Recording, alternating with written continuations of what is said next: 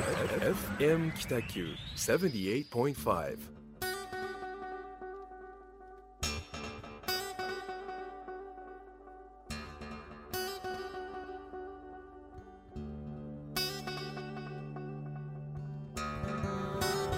はい、皆さんこんばんは。始まりましたホワイトスペース、えー、一級建築士の田村誠一郎とグラフィックデザイナーの岡崎智則がもうお送りいたします。よろしくお願いいたします。お願いいたします。冒頭噛みましたね。寝てないですね。寝てないですよね。なんか年末って大変ですよね。ですね。僕はいもあんまり寝てなくてですね。今話を聞くとはい二人で合計睡眠時間4時間ぐらいでしたね。やばいですね。やばいですね。毎年この時期ってもう眠れないんですようん、ね。わかる。うん。まあ第48回ということでもうよ4年目に入ってるんですかね。うんう。うんん。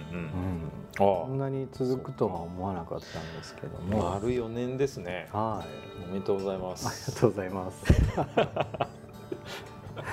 えっともう2020年の12月最後なんですけども、うん放送なんかちょっとこうコロナとかでもううつうつとしてたんですけども、皆さんいかがでしたか？なんかあっちゅう間のようであっちゅう間ではないみたいな、ね、なんかもう寝ても覚めてもコロナみたいな感じでねもう。人数ばっかり出てきて。ね。まあうんざりしてるとは思うんですけどその中でもね。うんいい出来事ももちろんあったし、そうですね、うん。まあ、転換転換期といえ年でしたよね、そうですね。準備期間というか。うん。ですね。ははい2020年11月から12月にかけての1ヶ月。い、うん、田村さんなんか1ヶ月の近況報告って？そうですね、はい。えーっとですね、はい。私今月はですね、なんか4か月ぶりぐらいに休みを取りましたね。うん。4ヶ月ぶりの休み？4か月ぶりぐらい休みオフ取りました。はい。まあ3日ぐらいですけど、へえは まとめてまとめて、えまあ、メールの返信とかはしましたけあどでもまあそれぐらいですかね。もう あとは何でしょう。ああのもうずっとやってる脳型のプロジェクト、はいまあまあエンボルスクールというスクールが一旦終了してですね、えーまあ、フォローアップもまた来年年明けやろうとは思ってるんですけど、うん。今それぞれのあの参加者さんが、えー自分の活動に向けて動き始めているん。んですね、まあ、派生した動きがあったりとか。うん。で、まあ、その間にあのなんか能型市長に訪問していろいろお話をーすごい。伺ったりとか。へ結構がっつりそうですねまちづくり事業にちなんだ動きをやっておりましたね。あとはまあもろもろもろもろ設計活動とあ。そうそう大事なことが黒崎の寿百貨店。はいはいが着工いたしまして、はい。以前あのこのラジオでも話してたはい。はい。寿通り商寿店街。通りうん商店街ですね、うまあ、再生するというか、まあ、活性化するというか、んうん。まあ、またこう動きを出すみたいなうん。活動ですね。うーん。あの、まあ、代表の福岡幸子さんとはい。一緒に立ち上げた会社ですけど、うん。まあ、ようやくそれが銀行融資もおりましてうん着工に嗅ぎつけたところでございます、まあ、年明けのオープンに向けてですね、うん。あの随時今調整だったりいろいろやってるところです。あの人がいろんな人が入ってくれるちょっとこうなんていうんですかね、えーまあ、百貨店というのか、うん。その人たちももう集まってきてるような感じなんですか？うん、入居者もですねはい。あのまあ、今半分ぐらいですかね決まってまして。へええーっとあと何枠空いてるのかな、まあ、3つぐらいかな。3つぐらい空いてる感じですかうねん。1階のお店。どどういう条件でしたっけ？こう入入る人たちって。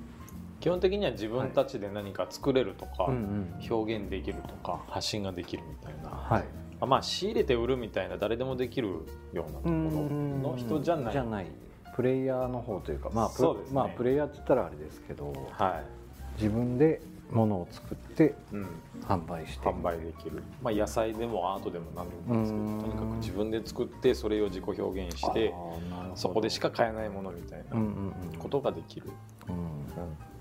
方へーに入ってもらってます随時工事やってますけど。ねん。それオープンは？一応ですねはい。1月のうーんフルオープンっていうのがまあ全,、うん。全店舗がうん自分に揃えてっていうのが難しいので、基本的に1月の90で寿マーケットっていう、はい。あのまあ、マーケットですね。うん。で、えー店を出そうというふうにしてます。あれですよね。黒崎駅降りてうん。大きなあの商店街ずっと歩いて、であのまっすぐ行くとライオンのなんかはいはい。大きなオブジェはい、みたいなのあるじゃないですか、はい、あそのちょっと手前手前手前に左に入るうん寿通りっていううん。うん上にこう看板が掲げられた通りがあるんですけどそこの通りですね、うんうん。なるほど。はい、この辺面白いですよね。なんかちょっとこうなんかねうん、街自体が放射線状になってるのでそうですね。迷路みたいですよね、うん。なんかこっち行ったら、あの思ってるところに行けるかなと思ったらなかなか行けないみたいな、ちょっと遠回りになっちゃったみたいな街なんですよね、うん。黒崎はね面白いですよね、うん。まあでもね暗いニュースというかなんかほらあの百貨店が閉店になったりとか、はい、そうですうね、ん。もあるのでちょっと頑張ってほしいですよね。はい、そういうところから、頑張ります。引き続き応援よろしくお願いします。よろしくお願いします、まあ、そんな1ヶ月でした、うん。岡崎君は僕1ヶ月。はですね、うん。はい。えっと12月の頭頃に、うんうんえー11月、えー12月11日単価テーブルっていうところで、はい。えー、と今年のですねなんかコロナになるかならないかぐらいの時に、うん。えー、と北九州市がうん。クリエイティブディレクターっていう人を、うん。えー、と任命するというかうん。クリエイティブディレクターって何ぞやみたいなとこなんですけど、うん。北九州市ってちょっとこう全国的にイメージあんまりこうなんていうんですかね、まあ、ゆえーとなんか修羅の国とか言われたりとかするんですけどまあそれはね言ってる人がもうそうそういうふうに思ってくれたら別にいいんですけどうん。クリエイターも結構いるんですよ。うんうん。ものづくりの街だし、はい。えー、と発信する人たちとかむ昔ももうたくさん代理店広告代理店とかたくさんあったような街だったんですよね。うん。でそのクリエイティブな部分をうん発信するためのうん。監督みたいなのがクリエイティブディレクターなんですよ。うん。でその人を外部から呼んだ方がいいんじゃないかっていうので、うん。えー、と北九州市の人たちが企画をして、うん。えー まあ、審査をしてうん。で下川大輔さんっていう方東京在住の方を、うん。え就任というか、まあ、はい。任命されたっていうのが流れとしてあったんですけど、はい。でその方と、うん、光栄なことに僕とあとうん。あの、門司港のポルトっていうゲストハウスで、えー運営されてる菊池さんっていう方とはい。3人でクリエイティブ座談会っていうのをやったんですよ。うん。でですねこれがもうあの今コロナの第3波、うん。えー、と今12月今日収録なんでう、ん。12月21かな？うんの、えー、と今12月の頭ぐらいからちょっと徐々にそういううん。なんていうんですかね全体的な動きがあって、はい。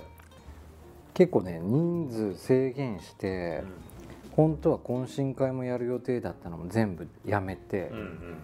みたいなことでやったんですけども、うん。おかげさまでもうパンパンというかうん、ただもうすぐ交流会10分か15分ぐらいで終わらしてーうん。釘の入れ替えしてみたいなうん。みんな体を測ってみたいなことでやったんですけどうん。これがすごい面白くてうん。えっ、と北九州市のクリエイターっているのに、うん。いないみたいになってるのはうん。どうなんだみたいなうん。投げかけがあったんですよ。うん。その物作ってる人とかうん。普段生活してる人とかもうん。いわばクリエイターなんですけどそのなんかインプットはできててもアウトプットのする場所がないみたいなうんことでそのポルトの菊池さんとかも実践されてるんですけど、うん。いろんなイベント立てたりとかうん。やってて、うん。でそれをその下川さんが「なんでやろうと思ったの?」とか、うんあとその実際そのクリエイターと呼ばれる、うん。その広告代理店の人とかと同じような立場にいる僕に北九州市のクリエイティブ業界って今どんな感じなんですかみたいなのを聞いてくるくださるイベントだったんですけど、まあ、これはあの当日来てくれた人はめちゃめちゃ響いたと思うんですよ。でただこれを全部今ここで言うと1時間ちょいぐらいかかるんで、詳しくは北九スタイルさん北九スタイルっていうカタカナで検索すると、あの北九州の情報をずっと発信してるウェブサイトがあるんですよ。はい。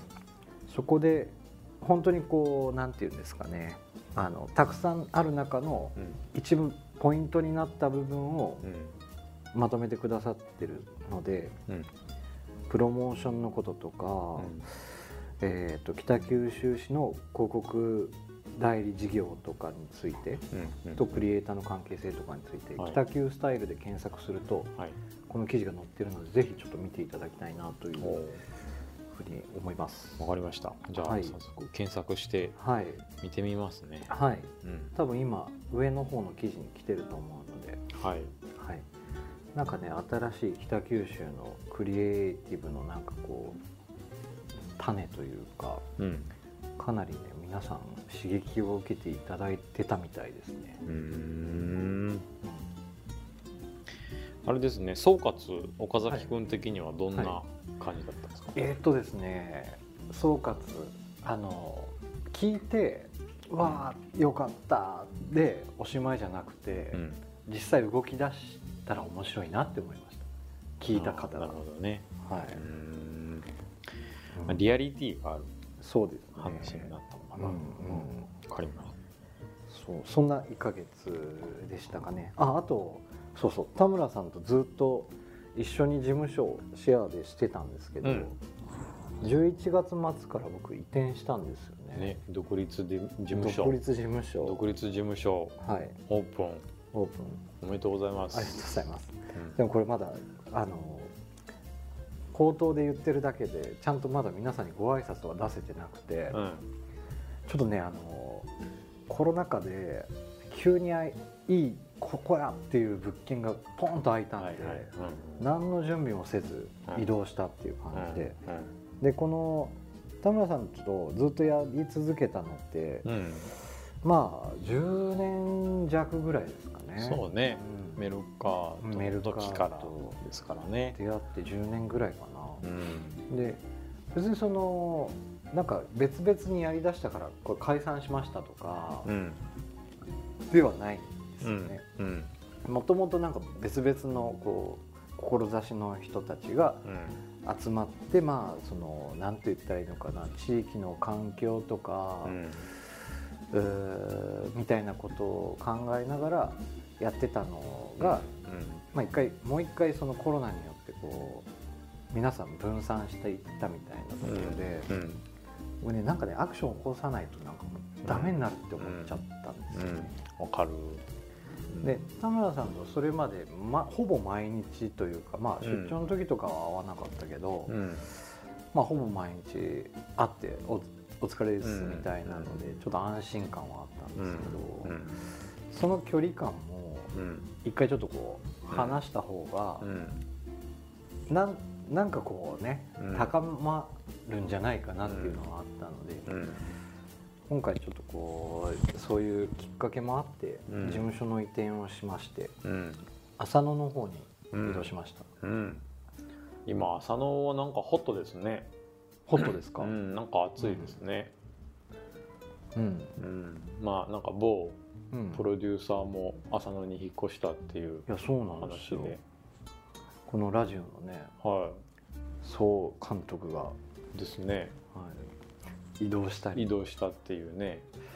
まあどこまで情報オープンにしてるのかわかんないのでこの辺でやめておきますけど、朝のねランチ難民になるんですよね。なかなか、へえ、うんへ結局駅をくぐってあの京町の方行ったりするんですけどまあなんかそんなんもちょっとこう歩きたいとかそううん、なんかもともまあ京町でやってる時も歩いてましたけうど、ん街の中にいすぎたのかもなとかって思いましたね朝のに来たら、うんうん静かだし、うん。うん新幹線のチャイムがたまに聞こえるぐらいで、まあ、なんか僕もともとそのわちゃわちゃしてるとかあんま好きじゃなかったのもあって、うん街中っていうよりかはちょっとこう なんか山にこもったりとか海に近づいたりみたいなのは、まあスイッチのねそうそう、うん。うん。うんっていうのでまあちょっと事務所の移転をしました、うん、いやおめでとうございます。いや行きましたけどむっちゃ環境良くて、いいでしょう、うん、うん。もうね明るい。うん、何より明るいし風通しはいいし、いいし。広いし。そうそうなん広いのいいねやっぱりね。なんかねまだねほとんど人呼んでなくてうん。田村さんぐらいじゃないですか。あ本当。一回来てくれたの。まだ何もないんですよ、うん。いや植物がめきめき育つやろあそうそうそうそう。ね。植物は買い揃えようと思って。ねでまああのまだ送ってないけどあのん。植物をちょっと送ろうと思ってまして、待ち構えておりますんで、そうでしょう。縦にしか伸びないサボテンとかああいいですね。天井に当たるまでのやつを、いいですね。建築的な発想ですね、うん。そうなんです。そういうことがあった1ヶ月でしたね、なんかあの1ヶ月と言いながらなんかもう1年なのか1ヶ月なのかもう分かんないような時間軸の1年でしたよね。この1年はなんか早かったですね。ね2020は、うん。2020なんかコロナから始まりはオリンピックもどうなるやらみたいな話で、ねいいやし志村けんさんも亡くなった人がねなんかすごいもう激動な1年だったんで、うん。その対応に追われた感じではありましたそうねなんですよ。対応と順応に。う、ん。多分なんか1年通して1月2月ぐらいまでは、うん。そういう話してなかったと思うんですよ、うんうん。前向きなこの広がっていってる状況をどうやって自分たちのものにするかっていう提案のうんラジオ番組になったような気がするんですけども、うん。なんかコロナのそのいわゆる緊急事態宣言みたいなの引かれるちょっと前ぐらいからこれやばくないみたいな時から、うん。結構田村さんとはちょこちょこ会ってたじゃないですか、うん。そのねいろいろ人に会っちゃいけないみたいな時に、うん。なんかそこら辺から何やっていいか分かんなくなっちゃったじゃないですか、リモートの、ね、ラジオ放送とかもやらせてもらったりとかしたけど、そういうの考えると本当1年ってな何やってたんだみたいなうんね。1年ですよね。何が正しいんだろうっていうそうです1年でもありましたね。うん。うん。田村さんの今の,、はい。その寿百貨店とかってうん。コロナになる前から計画されてたわけですよね。うんでそれをもうそのコロナになろうがなる前がうん。時期はずれたんですか？そのあ時期はねやっぱずれました、あうん、全く動いてない期間もありましたしね。う、ん。でそれが多分2か月ぐらいはあったので、うん。ご動いてないというか動けない。打ち合わせもできない。できないような感じの期間がやっぱ2か月ぐらいあったので、うん。予定よりはそれぐらい伸びましたね、うんでもまあ寿百貨店うん自体がうん。もうなんか、あーなんだろうな。新しい文化みたいな、うん。概念でやってるので百貨店の彼女は家うんうん。ですし、んそのまあ黒崎筒屋さん黒崎メイトさんが撤退した閉館したっていうところでまた百貨店っていう読みを使うっていうまあ、なくなる百貨店もあれば生まれる百貨店もあるっていうのを商店街で表現したいっていうのもありましたし。でなんか考えれば考えるほどシャッター商店街とかあの廃れていく商店街みたいなうん。ことって実はそうじゃなくてうん。コロナの中であのアーケードってすごくやっぱ便利なんですよね。うちでもあり外でもありっていう。ああ確かに。さっきのその、うんまあ、岡崎君のイベントタンガテーブルさんではこう換気をしながらみたいな話もありましたけどもともとあの商店街のアーケードってこう換気抜群にいいですから。そうん。穴開いてますからね両方。はい。まあ、雨が降っても何でもできるみたいな。っていうところでは、まあ、すごくうん便利な、うん。確かにですね便利な作りなんですよ、建築的には。うんまあそういう価値をもう一回見立てるっていうかですね、見立てて表現する。うん。でそれをこう使いこなして、えーまあ、新しい時代に向けて、まあうん新しい時代というのもなんかあれですね。まあいろいろ得た中でのうん。次の時代に持っていくっていうようなそういう概念でやってますので、うん。まあ、時代を表すうん。活動じゃないかなと普通に思ってやって結。局あれなんじゃないかなと思ったのがその僕も寿百貨店さんのうん。動きずっとこう見てたんですけど、うん。うん。その家って書くじゃないですか、うん。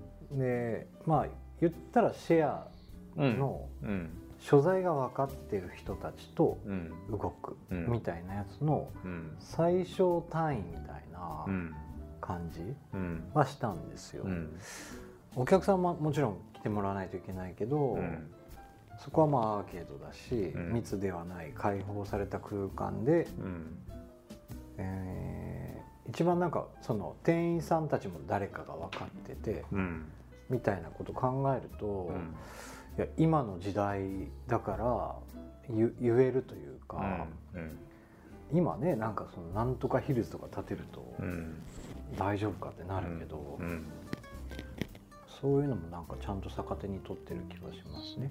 ね。まあ今だからこそみたいなのはありますね、まあちっちゃいそのお店の集積ではあるんですけど、うん。その通りうんに面して、うんうんあと通りにこう、まあ、テーブルとか椅子とかどんどん出していって、うん。中にはこもらないけどお程よいなんか集積感というか、開放感の中で人々がこう集うみたいな、うん。うん。っていうところがやっぱりアーケードならではなんですようんいいね。ですね。うんうんそれってええ。今までだったら、うん。ターゲットって多分うん。全国的にとか、うん。なんか韓国人観光者向けとかうん。になっちゃってたと思うんですけど、うん。その辺って今ターゲットってどの辺になるんですか、うーんとですね、なんかそのターゲットの話になると、うん実は角であの、うん。アントメンっていうラーメン屋さんと、はい。まあ、ララーメン屋さんというかラーメンとはい。あの、まあ、人形焼きうん。を出すお店をやろうはい。と思ってるんですよね。で角っていうのはえーその寿通り商店街のその百あ。寿百貨店の角ってことの角です、うん。熊手通りと寿通りのこうはい。使ってるところ、角。で飲酒そこはもう飲食ってずっと決めてたんろですけど、そこでアントメン。っていうね、あの岡崎君にうん。ロゴはい。ねいいの出来上がってきてますけどね、はい。ハテナが生まれるロゴマーク。いやもうね、印象に残るというか僕はあれは大好きですね、本当ですか？はい。あれ一択でした。ね何か出していただいたんですけど、まあそういうロゴも一緒にやりつつ、あのなんていうのかな。寿百貨店自体はさっき言ったように時代を表すはい。新しい街づくりの概念であるっていうポジションはあるんですけど、はい。じゃあ具体的にその街の人にとってどうなのかっていうと、なんか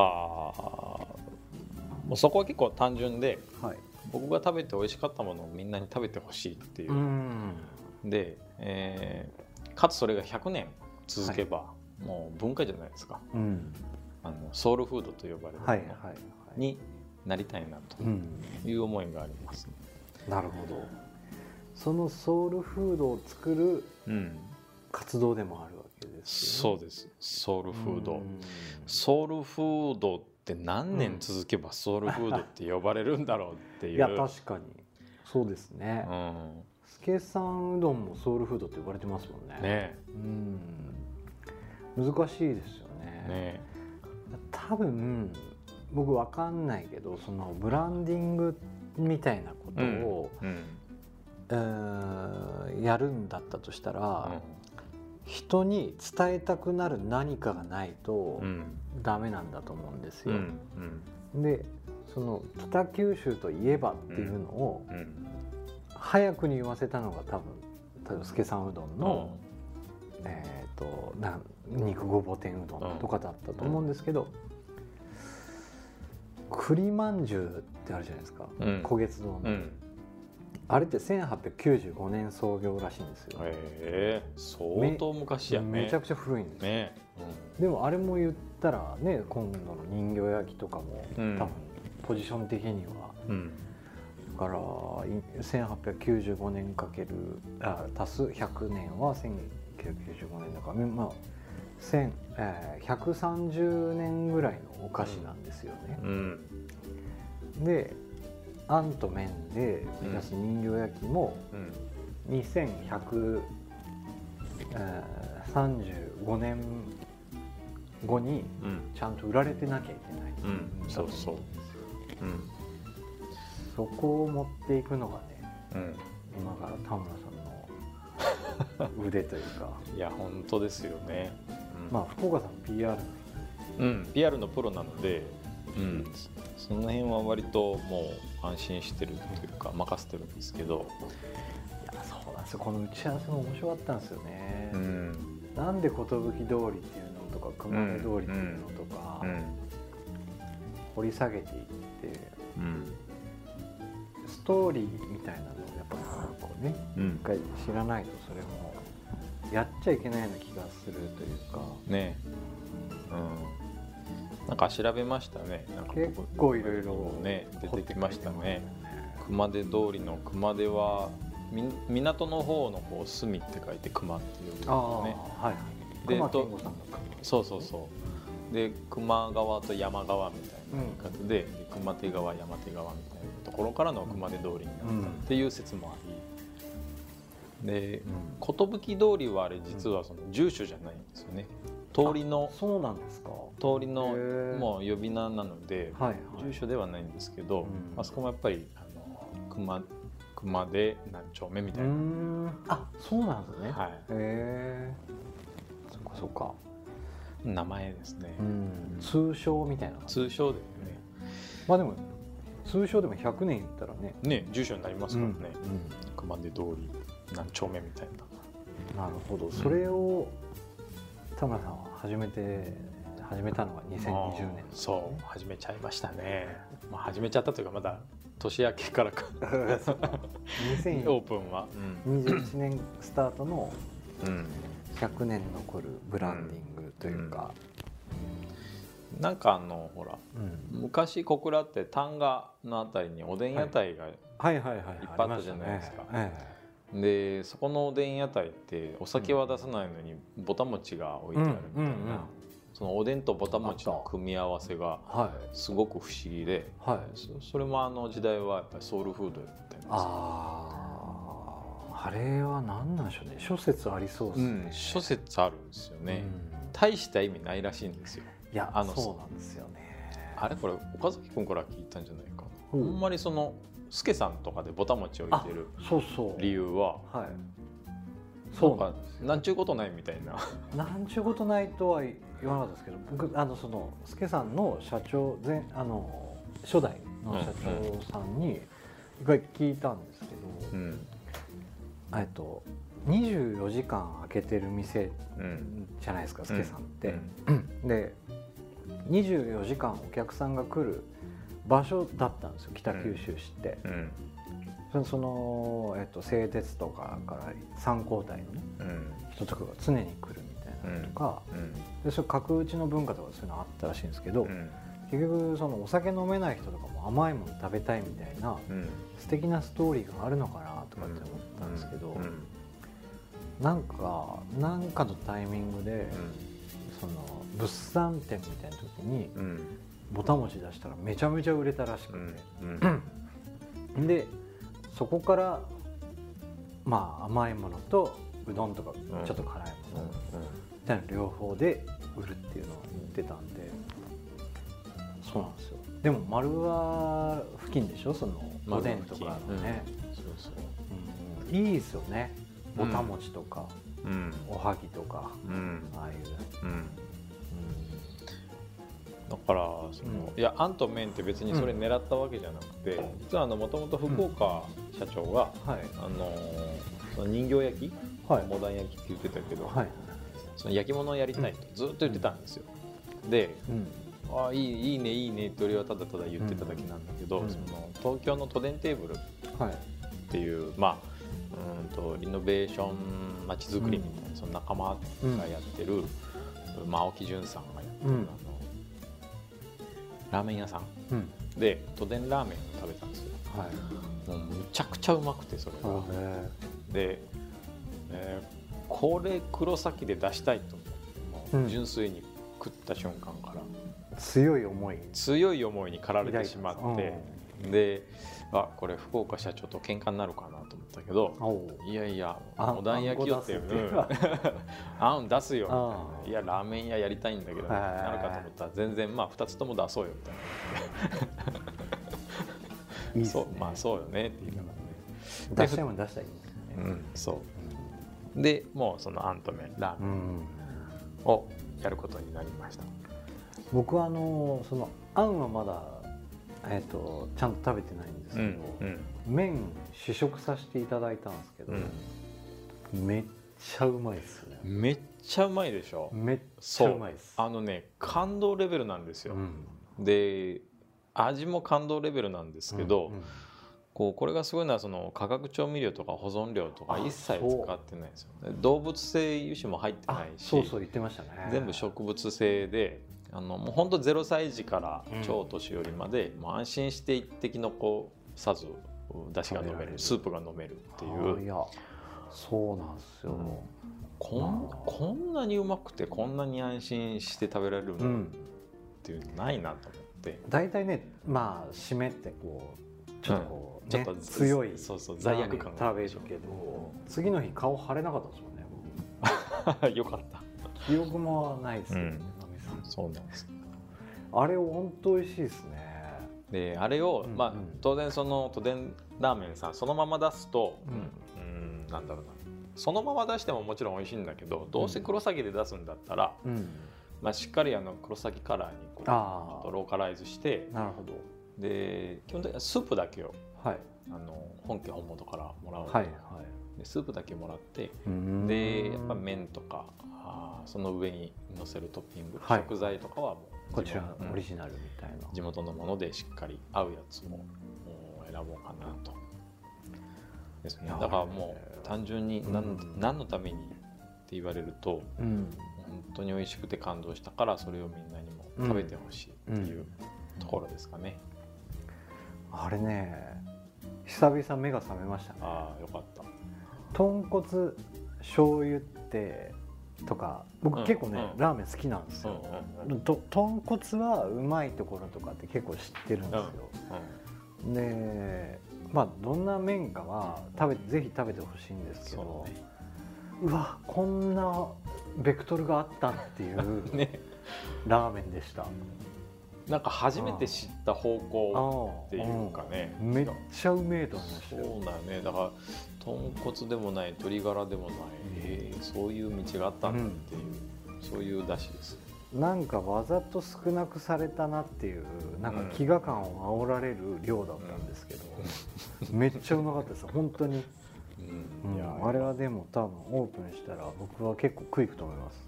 ですね。はまあその本家本元は東京なんですけいど、うんそれから派生したものでしっかりこっちの、まあ、黒崎とか北九州文化を取り入れて発信していけば、うん。まあちゃんとこっちの風土になるうな、ん、うんいや全然はい。ある。まあそもそもね黒崎って何でしたっけ？ラーメンの美味しい店があったんですよね。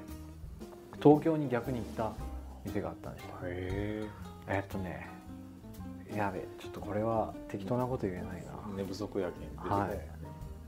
あの東京でヒットしたんですけど、うんえーそのあこれちょっとあんまり適当なこと言えないのでちょっとやめときますけど 黒崎から東京に攻めていったラーメンの文化があったんですよ、へ逆にねこっち側に来たっていうのもまた何かの縁かもしれないですね、それ豚骨じゃなかったんですよ、あ豚ったのかちょっともうこれも ふわふわ。ふわふわな情報、はい。なんか適当なこと言ったらおあれダメなので。このりました。辺でちょっと一回曲を聴いてもらって、はい。まああの今後のアンとメンのうん。話とかう、ん。あとなんでやりだしたかとか、うんうん。どんなススタンスなのかというか、うん。モチベーションなのかとかっていうのをちょっと聞きたいなと思ってます、はい。わかりました、はい。じゃあ曲を聴いてください。FM Kitakyu 78.5. 僕あのこのデザインが思いつかない時に、うん。自分の中にあるうん今までこう集積されたものはうん。今もありますっていうこの曲なんですよこの歌詞が。なるほうん、っていうのをたまに夜一人で聞いてど、うん。何も思いつかんな。思いつかんのかい。思ってる時に聴く曲です。いやいい曲でした。はい、はい。であのすいません。アントメンの話にちょっとも、うん戻るというか、ええ。そのままはい。聞かせていただくんですけど、はい、もう何でも聞いてください。いいですか、えあのー言ったら駅地下だけどまあアーケードは続いてるし、うん。駅地下ではあるんだけど、うん、商売館の目線からいくと遠いじゃないですか。そうね。駅から。うん、徒歩7分ぐらいうん、前後ぐらいでしょ？うん、であそこってうん。結構まあリスキーでもあるわけだと思うんですよ、その駅を利用してる方とか、うん、その勤め人の方だったらその例えばその工場の方から歩いて向こうに帰る人しかまあターゲットにできないみたいなところがあって、あそこでお店をするっていうのは結構リスキーだと思うんですけど、うんうん。うん。そこってどういうふうにうん、考えてあそこにこう投資しようというかあそこ盛り上げた方がいいんじゃないかみたいなのもうん、うん、考えたか。そうですね。まあ、うん。うんそもそもなんですけど、うん。うん。あの寿通りって5年前は、はい、全部シャッター閉まってて、あ落書きだらけで、ああそうなんですか。でなんか酔っ払いのシクの匂いがするみうたいな。ん。超やばい場所だったんですけど、はい。まああの福岡はい。幸子社長が、はい。まあ、地道にこうねうんうん。一、つシャッター開け二つ目シャッター開けみたいなことやっていくうちに、なんかシャッターも綺麗になったりとか、うんうん。ちょっとずつ人通りが増えてきてるっていう、うん。まあ、そういうのはやっぱ兆しと思うし、うんうん。でまあ、リスクとすれば、うん。あんまりリスクは感じなかったんですよね。まあなんか言ったら根付いたうん。プレイヤーというかうん演者さんがいてうん。そこの舞台に田村さんがこうアドバイスしに行くみたいな感アじドバイス、うん。まあ、後押しというか後押し。もううん。一気に行こうぜみたいな。うん。で寿百貨店がオうん。ープンすると、うん。全部埋まってたシャッターが、うん。あと1店舗だけになるのかな？向かいの方だそんな感じなんですか？けそうなんですよ。その1店舗だけ空いてないような状態になるので、すごっ。全部で13店舗中の12店開くんですか？舗開くんですよ、すごいっすね。すごいですよはまあ、そういう意味ではリスクではないというか、むしろその兆しが見えたし、あうん。その福岡さんがやってる活動も自分ができることで後押ししようと。うん。いう決意のもとでやりだしたのでまあなるほど。うんそうですね。なんかリスクっていうとその金銭面のリスクは当然ありますけどね、手出ししたり今何も見入れがない状態なのでああの、まあ、たまたまデザインの仕事を傍らやりながら、うん。完全に寿百貨店の活動は田村誠一郎個人で動いてるので、ん。そういうところは何も収入は当然うないし、ん。それがリスクっちゃリスクですけど、うん。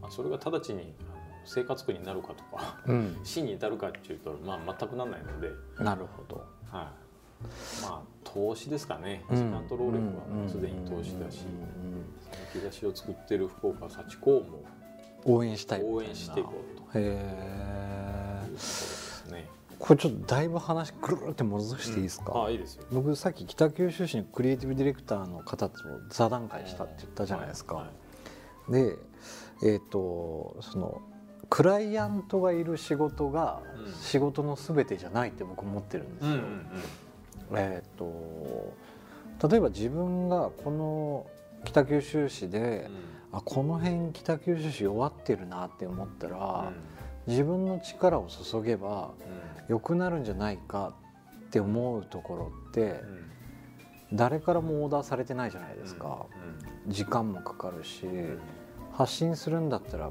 まあ、僕の場合その印刷とかホームページとかなんかなっちゃうと思うんですけど、ん。いわゆる労力の部分とその物質的なかかるものを使命みたいな仕事なんだけど使命みたいな感じで動く人がこの町にたくさんいたら結構ね仕事が生まれると思うんですよ。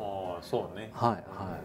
あの何でしたっけ？あのキングコングの西野さんの、うんあのねうんえっ、とあるじゃないですかこう、うんチームみたいなう。んであれってその自治体単位の、あえっと行政からお仕事をいただくみたいなやつじゃなくて発信して仕事がポンポンポンポン生まれていくみたいな方が結構ポジティブだと思うんですよ。そうね。うんうん今田村さんの話聞いてると、まあその勝負感というか、うんその辺も含めて、うんあの距離のある寿通り商店街に一人プレイヤーがいましたと、うんうん。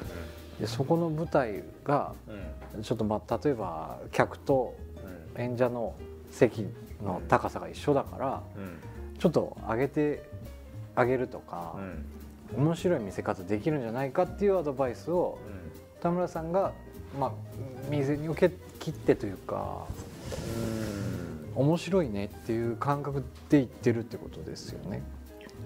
うん。うんそうですね。うん。いややっぱ面白くないとできないし。うん。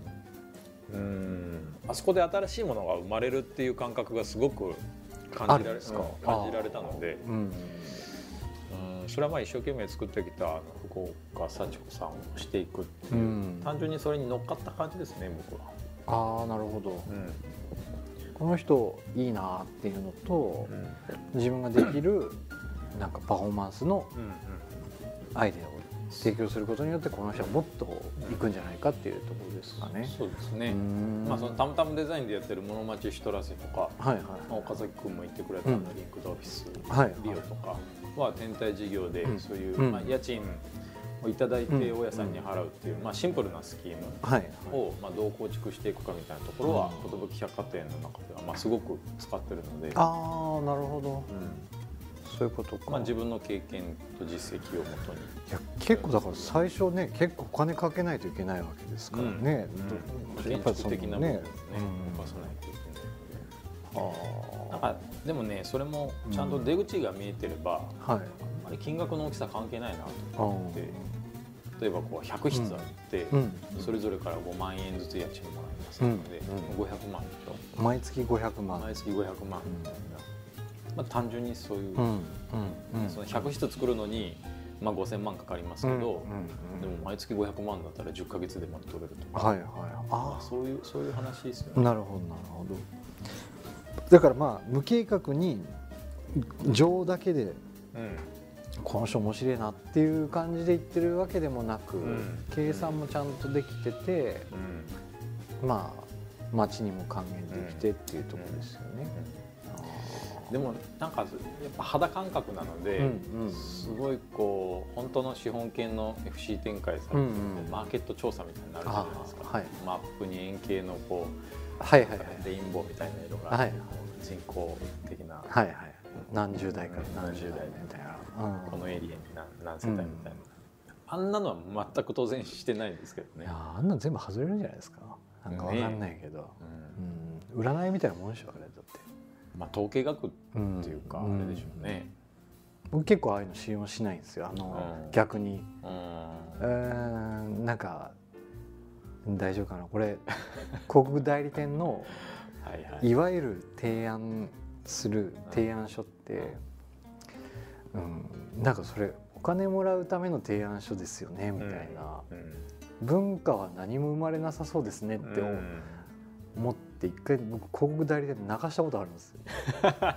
クライアントの目の前で。もう追い詰めて成功しなかったらどうするんですかとか、うん。こんだけちゃんと言ってるのにみたいな、そこってでもオーナーさんが求めてたからそれを提案したのかなと思って、うん僕はもう今回、まあ、手を引きますけどとかっつったけど、何のためにやってるのかって会社のためにやってるんだったら違うんじゃないとかって思ったりはする時あるんですよね。うんうん。そうね、うんなんか特色がどれだけそこで見出せるかみたいな、はいはいはい。見立てることができるかっていうところがすごいポイントだと思ってて、そうなんですよね。その場所でやることの意味とかですね。うん。まあ、その FC 展開されてる、まあ、資本系の事業者さんって、うん。まあ、テンプレートじゃないですか、はいはいはい。事業もこうオペレーションもね、テンプレートがどれだけ響くかっていうのはやっぱマスによってしまうので、ああそうか。うん、なんかまあああいうデータが必要なんだろうなと思うんですけど。うん黒崎あの寿通りに関しては、うん。もうあそこにしかないものとかあそこでしか体験できないものっていうのをやっぱ感じたので、僕は。なるほど。だからここは賞賛あるなうん。と思ってまあ取り組んでるわけですね。ブランディングって言ったらなんかちょっとね軽い感じもするし、うん誰の幸せを願ってるかって言ったら多分うん。寿通り商店街を日々使ってる人うん。がああこんなとこにこんなことができたんやねが一番いいですよね。そううん。なんか食ってほらうんうん。こう子供の記憶に残りやすいじゃないですか、はいはいはい。昔よく行ってたあの、うん、スーパーの入り口にあったたい焼き屋さん。はいはいはい。たい焼きの味とか、はいはい。もうあの70代ぐらいの夫婦、はい。もう老夫婦がやってる中華屋さんのうん。出前のラーメあとかあはい。ン、なんかうんやっぱああいうのがうまくてうん。なんていうかな食の原風景みたいなうん。ところがあるっていう。で多分そのあんと麺は、はい。十分僕それになり得るとう思って、んうん。まあ、これから生まれてくるであろうもしくはもう今すでにあの子供であって、うん。あのラーメンうん。あんと麺を食べれることができる子たちっていうのははい。少なくともあんと麺が100年頑張れば、うん。その子たちにとっては原風景になるしなるなんか大人になってから、まあまあ、東京行って、まあ、何十年かして U ターンで帰ってきた時にわあこの味この味そうみたいな。これよ、うんこれが食いたかったんよみたいなそういう。うわーいい。それをはい。作れたらはい。すごいクリエイティブじゃないですか。めちゃめちゃクリエイティブです。ね、なんかそれをやりたいなと思って、僕ちょっと話いいですか、うん。僕この間、この間っていうかその小学校の56年ぐらいまで、あの「世界不思議発見」っていう番組あったでしょ？土曜日。ああったあった、あの時間にんまで土曜日は起きててもいいみたいなうん。許されてたんですよ、あの時間に回ってくる屋台ラーメンがあったんですよ。でそれがめっちゃ食いたくなって、うん。というかなんで食いたくなったかっていうとフェイスブックで誰かがラーメンあげてたんですよ。そのラーメンとその僕が食ってたラーメンがすっごいなんか似てたんですよ。えあの時のラーメン食べたいと思って検索したら、うん。その店まだやってたんですよ、屋台はちょっと減らしたけど、うん。あの親父さんが生きてて、店でやってますって書いててすぐ食いに行ったんですよ、うんうん。めっちゃうまかったんめっですよ。ちゃうまいよね。なんかそう。DNA なんよね。もう染み込まされてるというね。か、うん、初めて知ったうまさみたいなのそうなんですよ、ずっと記憶に残る。うん。ね。なんかすっごいラーメン好きから食わせたら、うん。あ食ってもらったらう、ん。いやーとかってなるかもしれないけど、うん。もう僕にとっては特別なんで、うん。いやーわかる。あととなんかあの港とかでうん。釣りしてる人たちあそうそうそうそうそう言ってるねあそうそうそう。のラーメン軽トラでままさにそんな感じです。でもうまいよね、うん。なんか知んないけど。ブルブル震えながらね食うみたいな、いやそうなんですよ。そうぜひそういう存在になってほしいですね。になりたいなと思ってます、うん。まあうん。あれですね。かっこよく言うとうん。未来への贈り物みたいなの今やろうといいですね。未来を想像するっていうのはまあね一番いいと思います、うん。であと100年後って決めてるのが結構いい。100年ってもうね僕ら死んでますから。当然ですね。いや生きてるかも、142歳か。まあ死んでるか。うわー。生きててでまもあ生きててもね。死んでるようなもん。感じですよ。まあ次の次の世代みたいなね。そうね、うん。次の次の世代にこう感じで。あ田村さんが作ったらしいようが。本当ね。あーうん。でもねなんか田田村はいらないな。あなんかあの辺ああそうね。うんそうそう帰ってきたらまずここに来るんやみたはいな店になりたいなと、なるほまあベースのそのラーメンがやっぱ抜群にうまいどし、うんうん本当に安心して食べられるっていうところはもうマストとして、まあ、基礎はもう固められてるので、どいいですね、はい、もい、やなんうかあり得るとうん思います。ローカル向けなんだけどうん。強力なうん。なんかアイデンティティというか、うん。DNA を作ってるうん。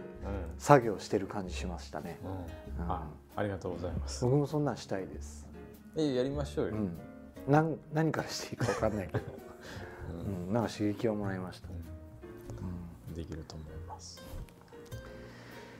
まあコロナの中でそういうことを思いついた田村さんやっぱね面白いですよねね、福岡さんとね田村さんね、設計だけにとどまってない自分が何をしてるんだってねいつも自分自問自答してますけどね、うん。そういう初めてなことばっかりですけど、うん。まあ、2021年はもっとなんか明るいうん。感じでいきたいですよね。行きたいですね。その仕込んだものが花開くみたいな、うんうん。ということであの先ほど聞いたらホワイトスペース来年もうんうん続くのであ続投なはいんですね。続投予定予定なんですね。はいそれを最後の最後に聞くという。いつ首って言われるかわかんないですからね。首とは言われないですよ僕らがいらんことしなければ しなければ大丈夫ですね。と思うんですよ。それぐらい器の大きい放送局なの僕らおとなしい方ですから。大丈夫ですよね。大丈夫なんですかね。わかんないですよ。目線外されましたけど。ということであれば第49回は1月来年2021年の1月25日の月曜日。はい。夜8時からはい。21時から20時からはい。ある予定ですのでぜひお聞きいただけたらと思います。クリエイティブヒューマンアワード毎年あ恒例の。そうなんですよ。それも一応今計画中なので、ですよね。はい、いつゲストがゲストが来るかもしれないし来ないかもしれない。という。適当緩い感じで、抑えようよ ゲストのスケジュールね。はい、わかりました。ということで本年も1年ありがとうございました。ありがとうございました。です少ですけど皆さんもどうぞ良いお年を。良いお年を。はい。ありがとうございました。はい。失礼いたします、はい、失礼いたします。